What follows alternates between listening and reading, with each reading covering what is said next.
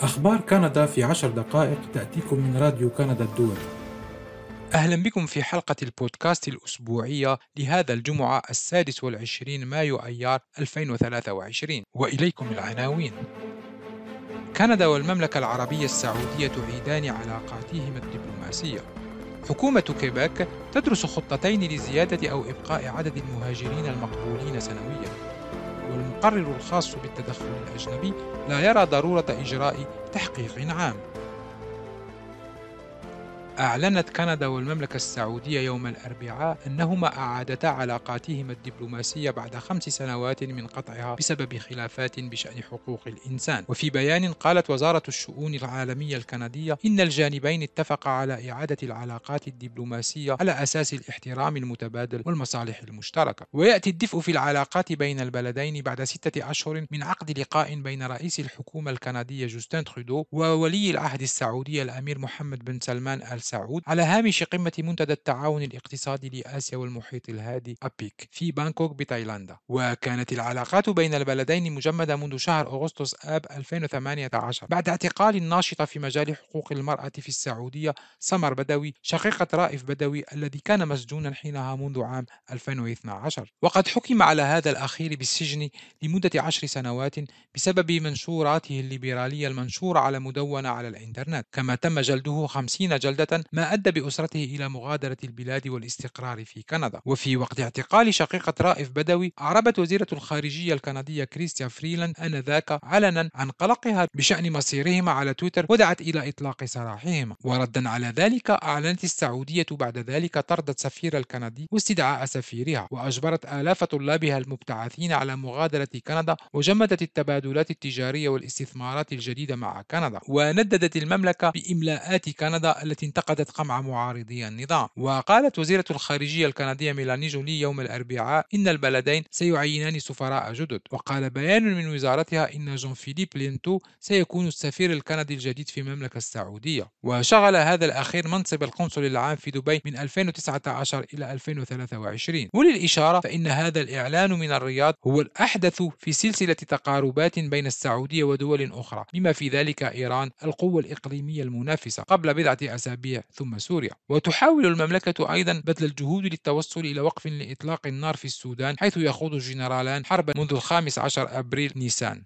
وفقا لتوماس جينو أستاذ الشؤون الدولية بجامعة أوتاوا فإن موقف المملكة السعودية هو الذي تغير في السنوات الأخيرة.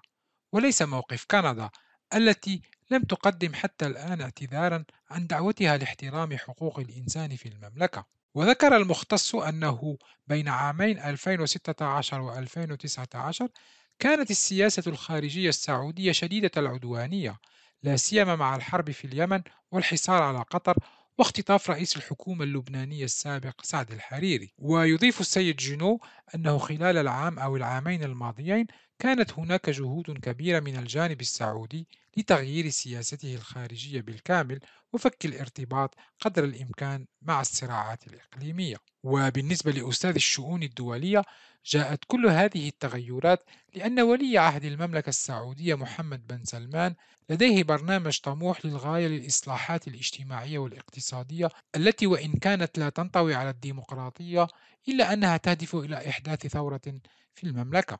وأكد السيد جينو أن محمد بن سلمان يدرك أن أهدافه الإصلاحية لن تنجح إذا كانت المملكة السعودية متورطة في شتى أنواع النزاعات العسكرية والدبلوماسية. وبحسبه فإن الخلاف مع كندا هامشي بشكل واضح من هذا المنظور. لكن من خلال تسوية هذا الصراع فإن محمد بن سلمان يريد إرسال إشارة إلى الدول الأوروبية على أمل جذب المزيد من الاستثمارات الغربية إلى المملكة.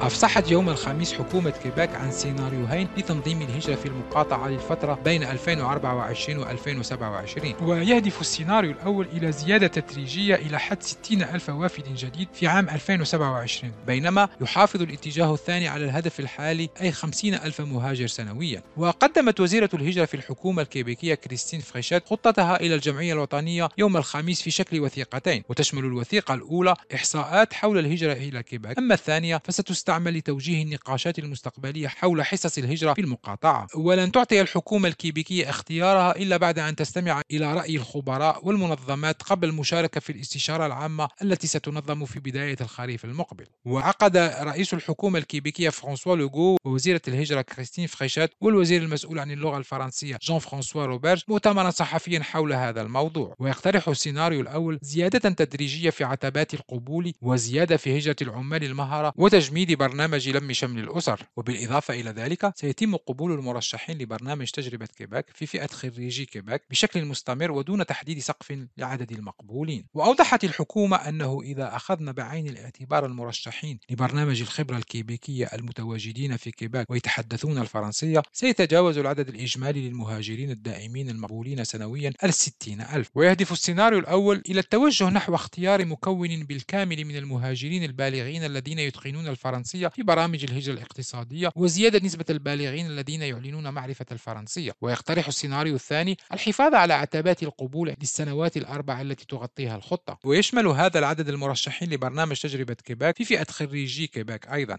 وبغض النظر عن السيناريو المختار تحتل مسألة اللغة الفرنسية مكانة مهمة بالنسبة لوزارة الهجرة. ووفقا للتوجه الجديد فإن المعرفة الجيدة للغة الفرنسية شفهيا وأحيانا كتابيا ستكون إلزامية للاستقرار في كيباك خارج البرامج الإنسانية أو لم شمل الأسر كما أوضحت الوزيرة فريشات وتلح الحكومة الكيبيكية على ضرورة إتقان اللغة الفرنسية بين المهاجرين الاقتصاديين لأن هذه الفئة تمثل العدد الأكبر من الوافدين الجدد مقارنة باللاجئين وأولئك المقبولين في إطار برنامج لم شمل الأسر. وبالتالي في كلا السيناريوهين سترتفع نسبة إتقان اللغة الفرنسية في الهجرة الاقتصادية إلى 96% أي زيادة سبع نقاط مئوية مقارنة بعام 2024 وجاءت ردود أفعال أحزاب المعارضة متباينة وكان رد فعل المكلف بملف الهجرة في حزب التضامن الكيبيكي كيباك سوليدار غيوم كليش ريفار إيجابيا على مقترحات حكومة حزب التحالف من أجل مستقبل كيباك الكاك فيما يخص الفرنسية. لكنه انتقد موقف الحكومة بشأن قضية المهاجرين المؤقتين. وتساءل ما هي المكانة التي نعطيها للعمال المؤقتين؟ وما هي الفرصة التي نمنحهم كي يصبحوا مقيمين دائمين؟ ومن جهته شكك الناطق باسم الحزب الليبرالي الكيبيكي لشؤون الهجرة منصف الدراجي في المتطلبات الجديدة لمعرفة اللغة الفرنسية وقال إن هذا الإجراء سيحد من مناطق استقطاب الهجرة إلى كيباك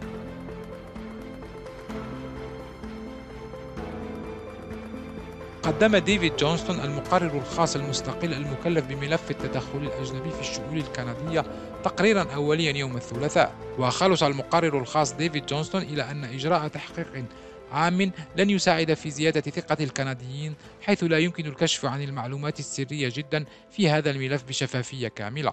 ولا يوصي المقرر الخاص الذي عينه جوستين ترودو لتسليط الضوء على مزاعم التدخل الصيني في حملتي الانتخابات الفيدرالية العامة الأخيرتين عامي 2019 و 2021 بإجراء تحقيق علني ومستقل. وقال ديفيد جونستون في تقريره الأول المكون من 65 صفحة والذي صدر صباح يوم الثلاثاء إن إجراء تحقيق عام سيزيد من التوقعات التي لا يمكن تلبيتها. ووفقا له فإن مثل هذا التحقيق قد يؤدي أيضا إلى الكشف عن معلومات سرية ويعرض بعض المصادر للخطر. وأضاف أن استبعاد تحقيق عام ومستقل قد يبدو مؤسفا لكن من الضروري حماية الأمن القومي والمصادر التي تعتمد عليها وكالات استخباراتنا وكذلك للوفاء بالتزاماتنا تجاه شركائنا في العيون الخمس. يمكن للأعداء الأجانب أن يميزوا بسهولة المصادر والأساليب ما يعرض السكان للخطر كما قال ديفيد جونستون وبعد الاطلاع على سلسلة من الوثائق عالية السرية توصل المقرر الخاص إلى استنتاج مفاده أن الحكومة لم تتجاهل عمدا المعلومات الاستخباراتية حول التدخل الأجنبي أو اتخذت قرارات تستند إلى اعتبارات حزبية. كانت بعض التقارير الإعلامية عن التدخل الأجنبي في بعض الأحيان خاطئة أو غير كاملة أو أدت إلى سوء تفاهم وتخمينات. توجد ثغرات داخل الحكومة بشأن المشاركة الفعالة للمعلومات. إن التحيز من جانب جميع الأحزاب يقوض مكافحة التدخل الأجنبي والنقاش الدائر حوله. وعلاوة على ذلك اعترف ديفيد جونستون أنه في وقت تعيينه كمقرر خاص كان يؤيد إجراء تحقيق عام في التدخل الأجنبي في الشؤون الكندية لكنه غير رأيه أثناء عمله في ملف هذه القضية. كنتم تستمعون إلى بودكاست أخبار كندا في عشر دقائق الذي يأتيكم من راديو كندا الدولي. مع تحياتي أنا سمير بن جعفر.